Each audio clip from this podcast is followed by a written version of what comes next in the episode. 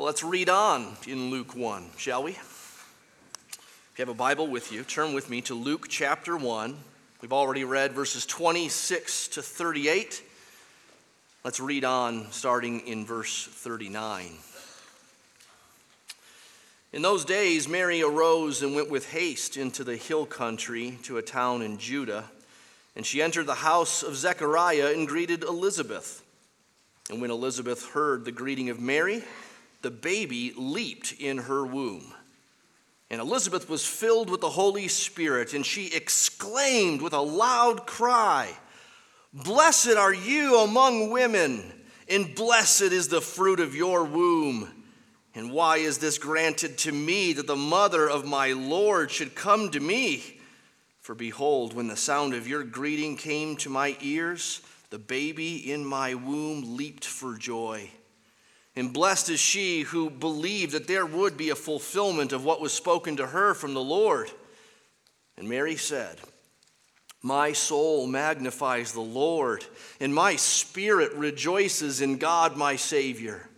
For he has looked on the humble estate of his servant. For behold, from now on all generations will call me blessed. For he who is mighty has done great things for me, and holy is his name and his mercy is for those who fear him from generation to generation. He has shown strength with his arm. He has scattered the proud in the thoughts of their hearts, for he has brought down the mighty from their thrones and exalted those of humble estate. He has filled the hungry with good things, and the rich he has sent away empty. He has helped his servant Israel in remembrance of his mercy as he spoke to our fathers, to Abraham, and to his offspring forever. And Mary remained with her about three months and returned to her home. Well, we're in a sermon series around Christmas time that we're calling Songs of Salvation, where we're looking at songs in the Bible that arise from narrative portions or the storytelling parts of the Bible. We've looked at some Old Testament ones already, and this week we come to one in the New Testament. Time and again, we're seeing that some sort of experience of salvation or rescue happens for God's people, and they stop to sing. How could they do otherwise? It's what we were made to do. God has made human beings to be a, a singing kind of people. There are some cultures that do it more than others. We may see a little less of it today in, in our land than generations before us, but we still generally sing. We, we sing at birthday parties when someone gets a cake put in front of them. We all sing, even if, even if we start off key or, or really can't hold a key at all. I, I remember uh, some years ago when Sarah and I were at a, a Coldplay concert here in Albuquerque, and, uh, and everyone sang. Chris Martin, you know, brought us to church. He would tell us to sing, and we would sing with him. Uh, sing heartily, even. Sing, you know, passionately. About what? Well, nothing in particular. You know, the color yellow or the scientist or clocks or things like that. That's what Coldplay songs are about. Eh, but, but people tend to sing and really sing uh, when they're experiencing some, some form of joy uh, or some, some trouble.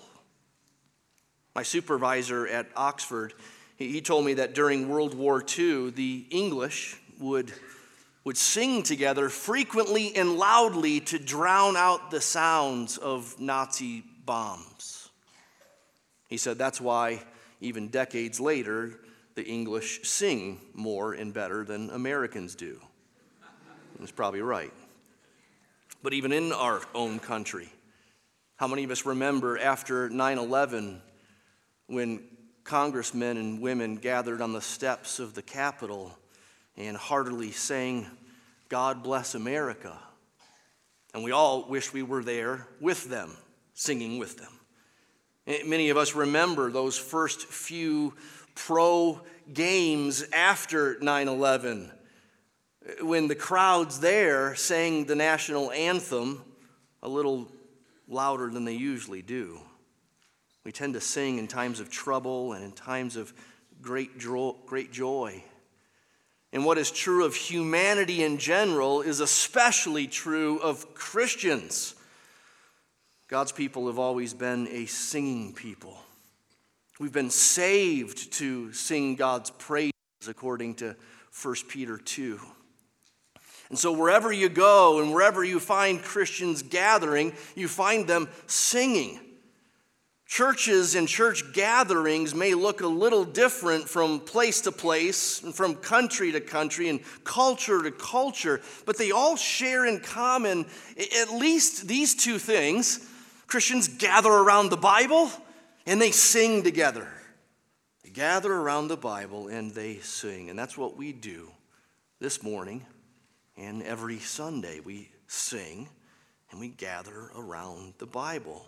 We sing because we know trouble and we have known rescue. And in Luke 1, the young Virgin Mary sings. At least we believe so.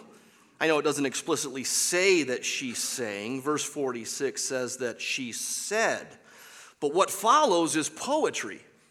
And likely it was more than poetry because Mary follows the pattern and uses the language of redemption songs of old, like Moses' song in Exodus 15, like Deborah's song in Judges 5, and like Hannah's song in 1 Samuel 2.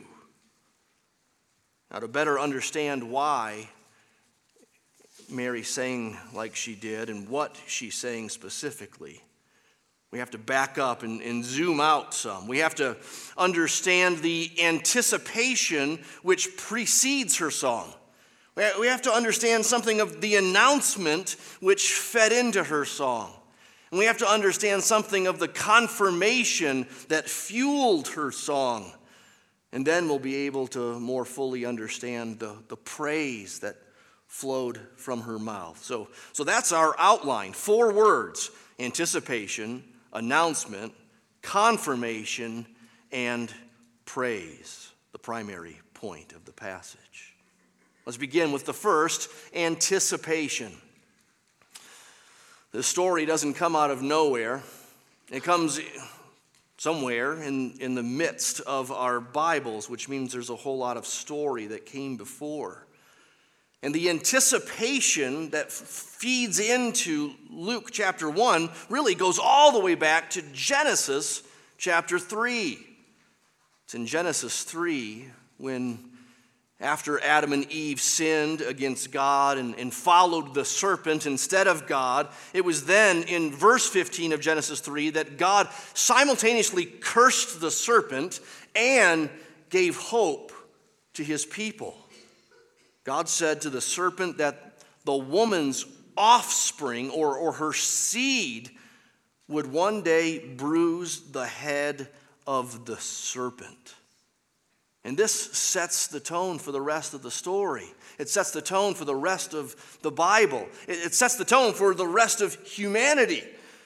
If we're reading along in the Bible and we take Genesis 3:15 seriously, we should be looking for one to come who will be the serpent crusher, we could say. And sure enough, Adam and Eve start having children. Of course, it's not that first generation where the one to come, the serpent crusher, is found. But you read on. Eventually, you come to Genesis 12, where God promises to Abraham that his seed or offspring will be great and will be the blessing to the nations. And those promises are renewed to, to Abraham and enlarged in chapter 15 and chapter 17. Again, we're looking for one to come.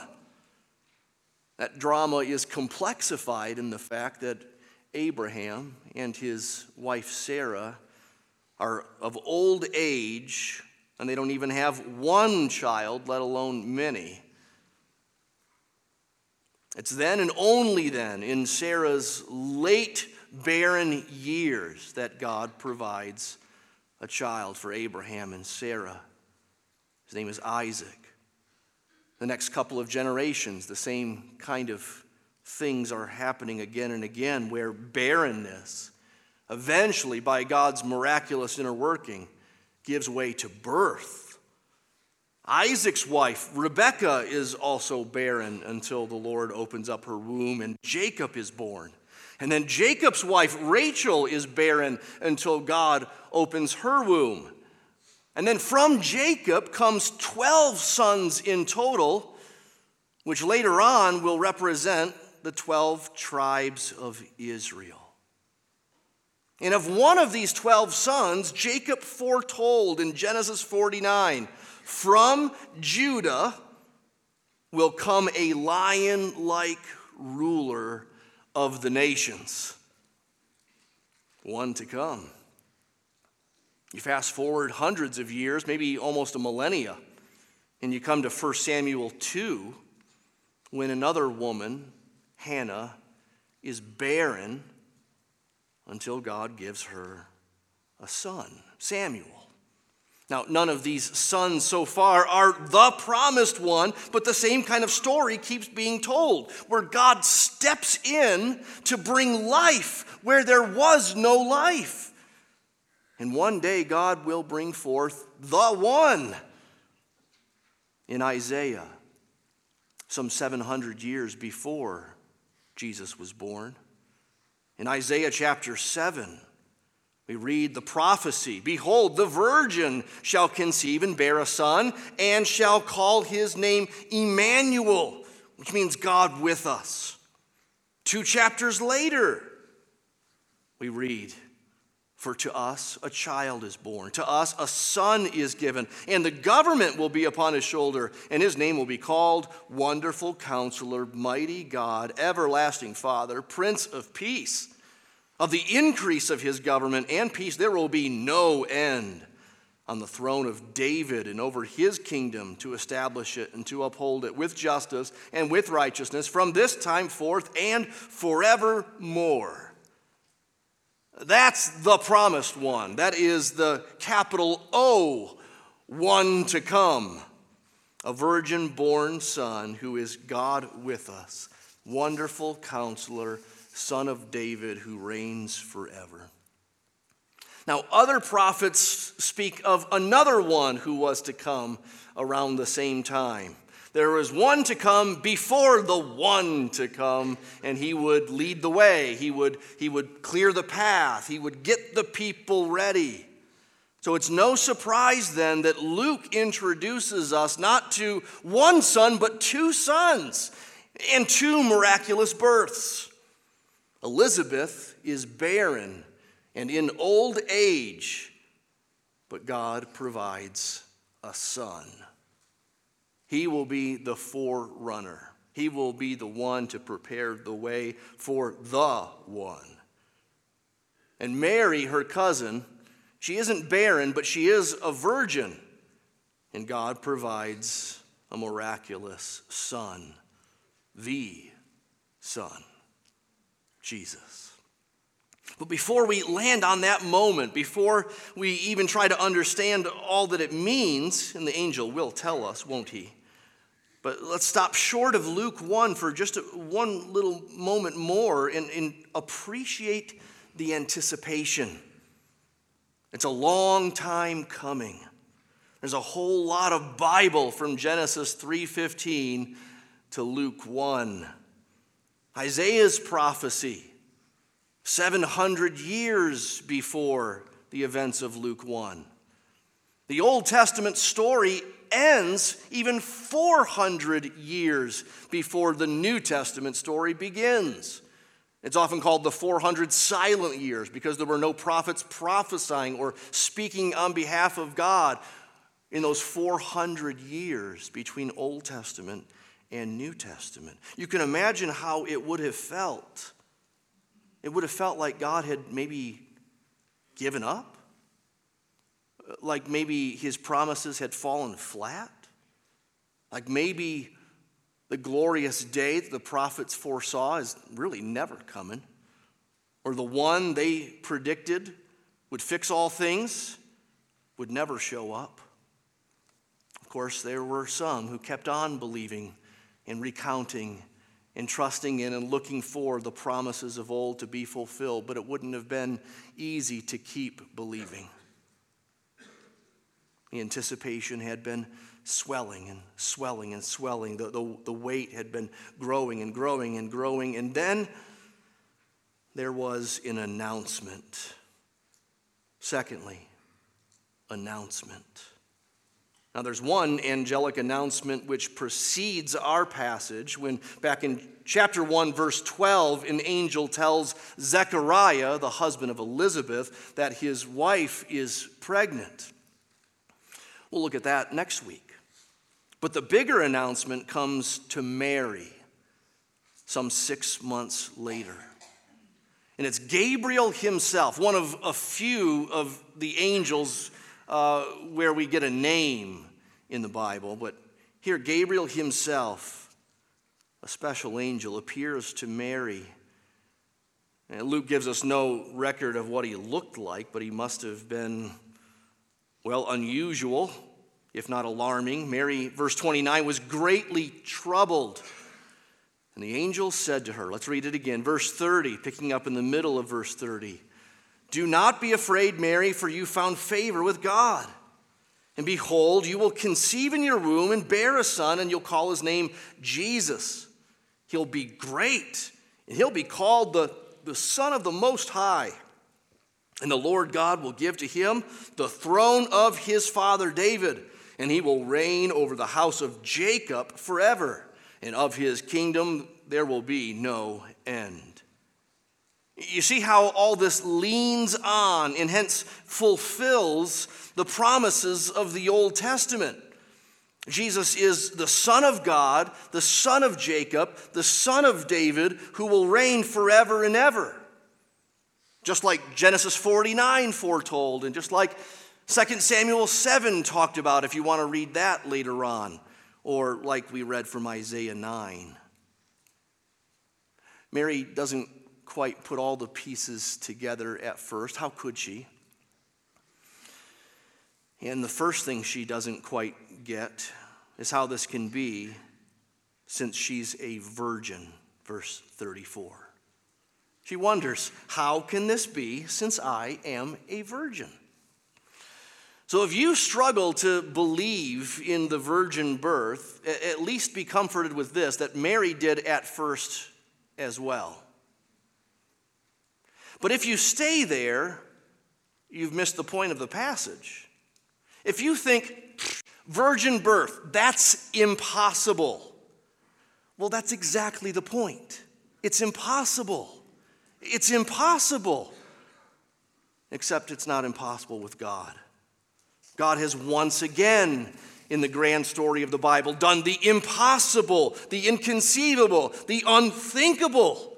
And that's the angel's explanation to Mary's question how can this be? It isn't really much of an explanation, at least not for a biologist or for an OBGYN. Verse 35 the angel said, The Holy Spirit will come upon you, and the power of the Most High will overshadow you. Therefore, the child will be born, will be called Holy, the Son of God. You see, if God is all powerful, if God is the creator, if God is the life giver, well, then a virgin birth is no problem for him whatsoever. If someone says, I, I can't believe in a virgin birth, what they're really saying is, I can't believe in an all powerful God. But the Bible says that God is all powerful. He is the creator, He is the giver of life. And this God usually works in observable, predictable, what we call natural ways. And the study of those things is called science. But this God doesn't have to stick to his usual way of doing things, does he? And we call that miraculous. Besides, Jesus is no ordinary child, is he? He's the Son of God, and he's God himself. And so it makes perfect theological sense that he be born of a virgin since he is both God and man. We sing this time of year, veiled in flesh, the Godhead see, hail the incarnate deity, pleased as man with men to dwell, Jesus our Emmanuel. It should be shocking to our natural sensibilities that Jesus would be born of a virgin, but we should believe it. We should believe it because the angel said so. We should believe it because God can do anything he wants. As the angel says, nothing is impossible with God. We should believe it because this was no ordinary moment and this was no ordinary man. And we should believe it because of what's happening at cousin Elizabeth's house. The angel tells Mary, verse 36 and 37, that her cousin Elizabeth is also pregnant. And being so late in life, and being famous, really, or infamous for being barren, Elizabeth's miraculous pregnancy and her six month belly to show it, it will prove for Mary to be a sign. Mary already believes what the angel has told him, uh, told her. She says in verse 38, "Let it be according to your word." Uh, but there's further confirmation nonetheless. So, thirdly, confirmation. You see, Mary hurries to the hill country in Judah to find her cousin Elizabeth. This was up to a hundred mile journey through some rough terrain, and yet she hurries there. Might have been a three day journey for the young teenage woman. And she enters the house of her cousin, and notice how so much happens so quickly. The baby within Elizabeth leaps at the sound of Mary's voice. And somehow Elizabeth has, has understood the whole thing. The angel had, had already told Zechariah, her husband, that, that their son would, it says in verse 17, notice that, their son would go before him, another him, someone else in the story. And it's, according to verse 17, the Lord Himself that their son will precede. And the reaction of the baby within Elizabeth, reacting to the voice of Mary, confirmed to Elizabeth that Mary was the one with Him, with the Lord. She was bearing the one. And Mary's, uh, sorry, Elizabeth's miraculous pregnancy plus her words to little cousin Mary mean that everything that the, the angel Gabriel told Mary is true. It's happening. Let's read again, verse 41 and following what Elizabeth says. She was filled with the Spirit, notice that, and she exclaimed with a loud cry Blessed are you among women, and blessed is the fruit of your womb. And why is this granted to me that the mother of my Lord should come to me? For behold, when the sound of your greeting came to my ears, the baby in my womb leaped for joy. And blessed is she who believed that there would be a fulfillment of what was spoken to her from the Lord. Notice the, the notes of joy. Notice Elizabeth's exclamation, a loud cry, a shout. Notice Elizabeth's humility here. Her focus is not on herself or her child, despite the fact that her own pregnancy would have been a big deal for her. It would have been cause for great joy. It would have been a great relief. She says in verse 25 that her son will remove her reproach. It was widely thought though not biblically so, but it was, it was widely thought in Judaism of the time that a woman who was barren wasn't favored by God and was in some ways even bearing some kind of a curse. All that's gone for Elizabeth, but that's not what's on her mind, and that's not what she says to Mary. Her attention and her focus was immediately on Mary and Mary's son, not just because Elizabeth was humble, but because she understood that her son would sort of be the Robin to Mary's Batman. Okay? Elizabeth's son would be the Robin to Mary's Batman. Elizabeth's son was special, but he wasn't the one. And Mary was bearing the one. And thus Elizabeth blessed Mary. Twice she calls Mary blessed.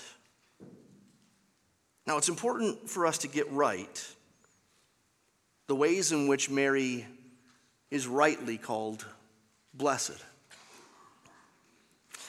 It would be wrong to essentially disagree with Elizabeth here and think that Mary isn't so blessed after all. But it would also be wrong to ascribe blessedness to Mary that the Bible never ascribes to her. So let me just notice this. Let me just note this for you, for us. And note that Luke 1 does not say, in fact, there's no place in the Bible that does say that Mary was sinless. It's just not here. It doesn't say that Mary remained a virgin for the rest of her life. It doesn't say in the Bible that Mary didn't die but was taken up to heaven. It doesn't say in the Bible that Mary should be prayed to. It doesn't say that, that Mary was some sort of co redeemer with her son Jesus. Nor does the Bible teach that we should make statues of Mary and keep them in our house so that we feel protected. Yes, Mary was indeed godly. And she rightly responded to the angel's announcement with, with great humble faith.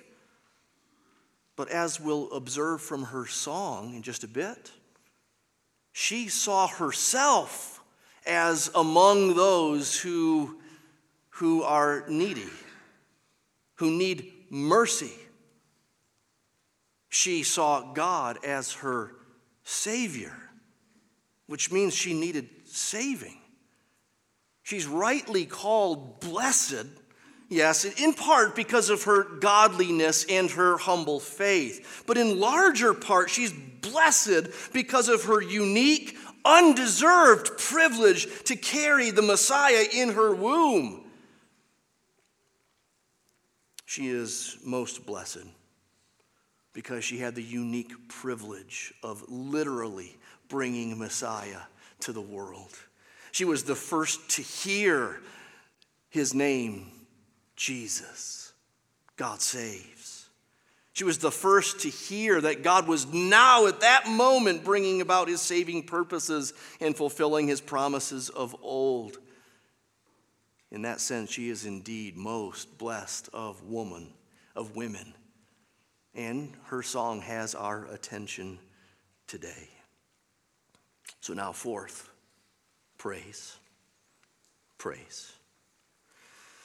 Mary's song of praise in verses 46 to 55, it's known as the Magnificat because that's the first word in the Latin translation.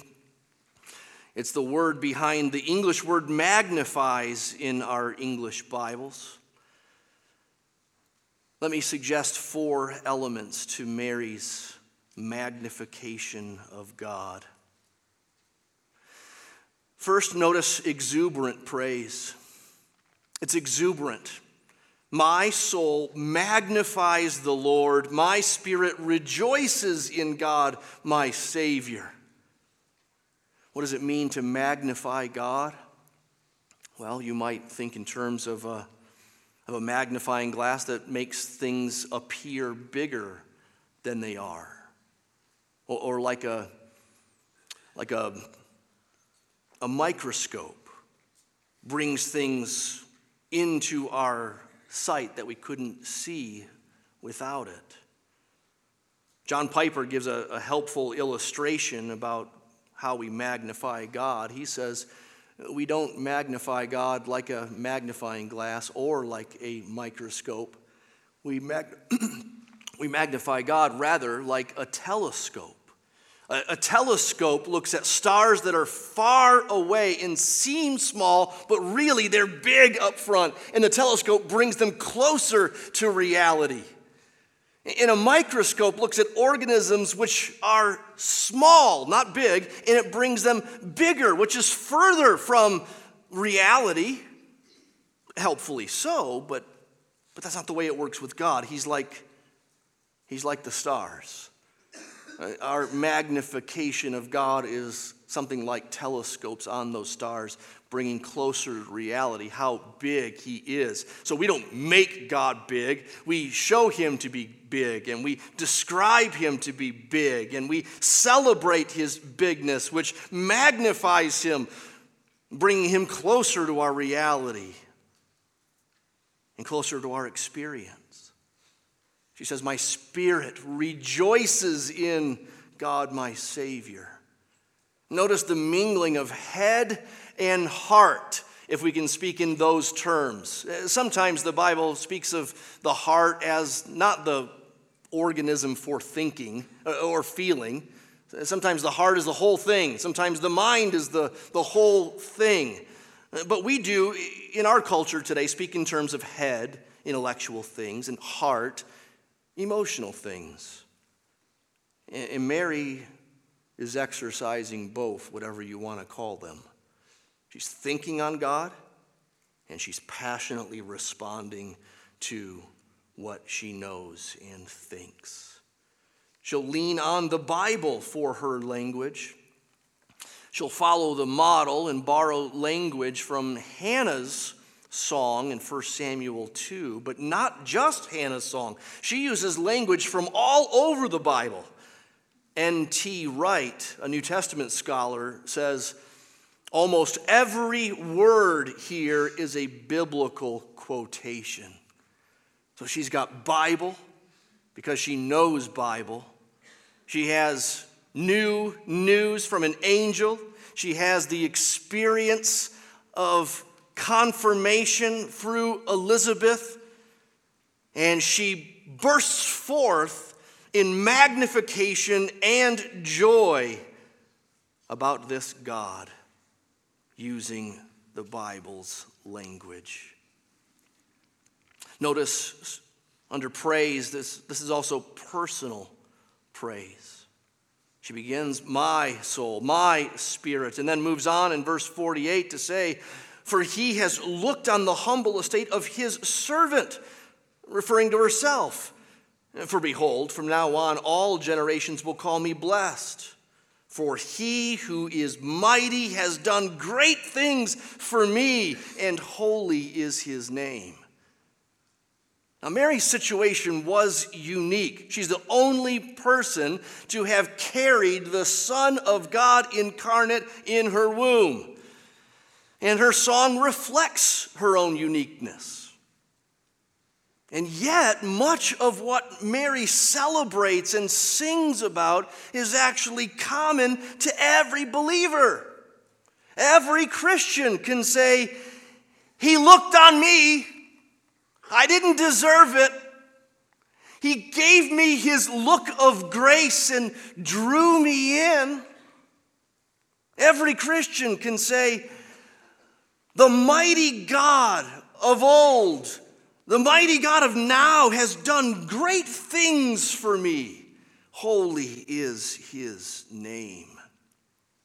What God was doing with Mary he was, in a sense, doing for the whole world. Not that everyone in the world bears the Son of God in a womb, but what he was doing with Mary has implications for the whole world. The salvation that Mary was beginning to understand specifically through the Son of God and the Son of David. This is a salvation for the whole world. And so there's a section here in her song that we might call pervasive praise. It may not be the best word, I can't think of a better one. Maybe expansive praise. It's just that it moves from Mary's personal experience to, to the big picture. Notice verse 50, she talks about what is from generation to generation. Notice she has in mind all of humanity. She describes who God is and what he does. And what does he do? Well, he saves and he judges. He, divides humanity into two he saves and he scatters. Notice how it just bounces between those two in verses 50 to 54. Verse 50, mercy. Verse 51, the second half, judgment.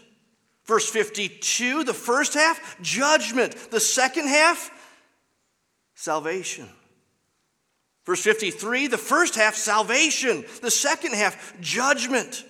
Verse 54, salvation and mercy. God saves and he scatters.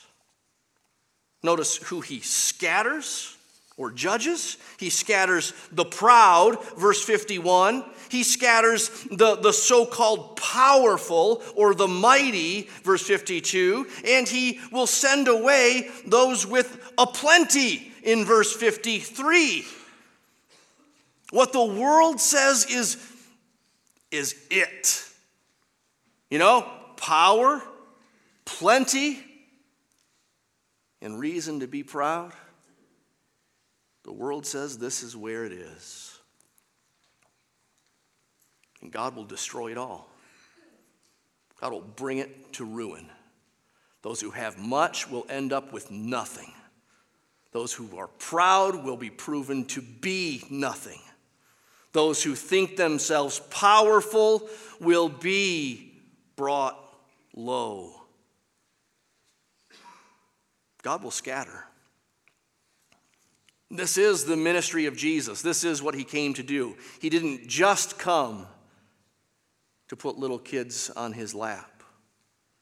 And when he comes again, he won't come just to gather his people, but to judge the world. He will scatter. That's what's in Mary's womb God's instrument for judgment on the proud, the powerful, and those who trust and love their plenty. But it doesn't have to be that way because he saves. Who does he save? The humble. Verse 52. The hungry verse 53. And indeed, later on in the story, Jesus will feed the hungry, those literally, physically hungry. But he'll also teach that those who hunger and thirst after righteousness will be filled. Mary doesn't know that, of course, but we know that. We know that his salvation is not just feeding the 5,000 or the 3,000 or you. His salvation is feeding the hungry who hunger and thirst for righteousness, those who know they need it. That's why they're humble. He shows them mercy. Twice in our passage, we find that word mercy. Verse 50, verse 54. He shows mercy. Not to everyone. Don't forget, He will scatter the proud and the powerful and those who trust their plenty. But He will save. He will show mercy on those who know they need a Savior, those who know they need mercy. I pray you know that today. I pray you don't go through another Christmas season without knowing that Jesus came to be the kind of righteousness that none of us have and to die for the sins that all of us have committed. He offers mercy to you today if you will humble yourself and come to Him and confess that He is who He says He is. And you believe that He did what He said He would do. Last part of this praise, we could call it biblical praise. Biblical praise. It's biblical in that it's Bible saturated, as we've already said. But it's biblical praise in another sense, in that it focuses on the Bible's fulfillment of promises long ago. So notice how it ends. Mary sings, He has helped His servant Israel in remembrance of His mercy as He spoke to our fathers to Abraham and to his offspring forever. Mary was aware of those promises that we ran through earlier on in anticipation of the events of Luke 1. Genesis 12 and 15 and 17, promises given to Abraham that in his seed one day would be a blessing to the nations. She saw it being fulfilled before her very eyes and in her very womb. No doubt she at some point realized Isaiah 7 a virgin shall bear a son. That's me. Surely she connected the dots from Isaiah 9 of the wonderful counselor the Son of God and Son of David who will reign forever and ever, connecting that with what the angel told her and pinning it to her praise forever, forever, and ever. Let's follow the lead of Elizabeth and Mary this Christmas. Mary and Elizabeth were unique for sure, but not so unique that we can't follow their excellent example.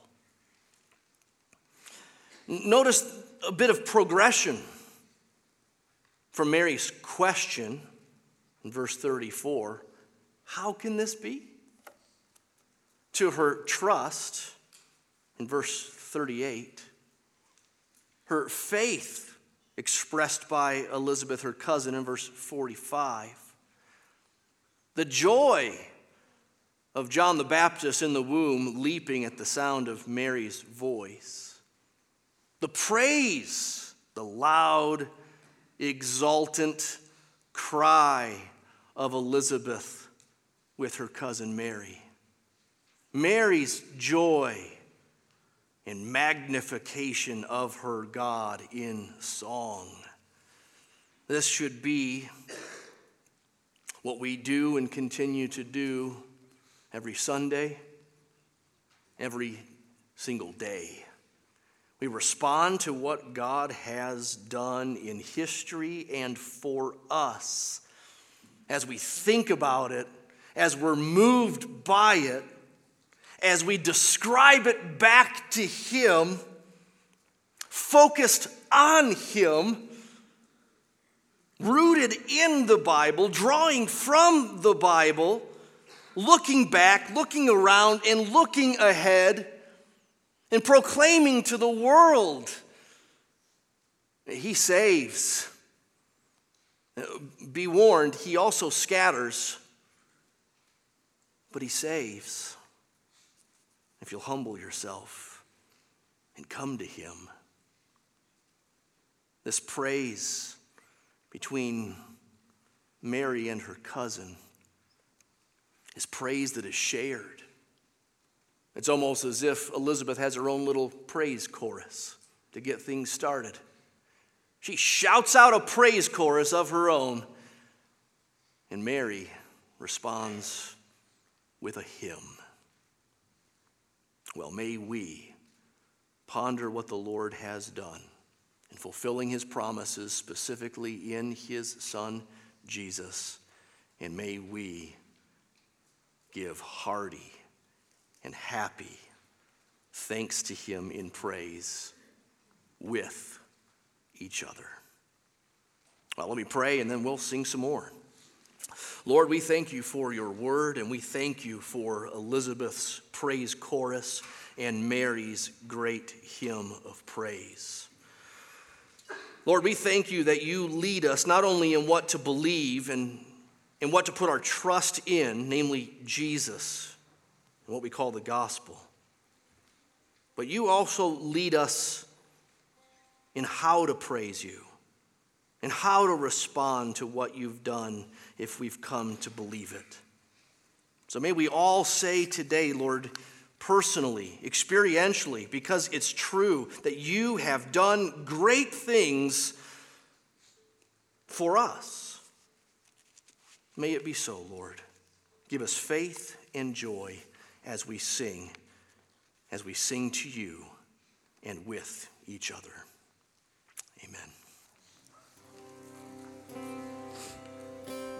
Let us stand to respond, to respond together.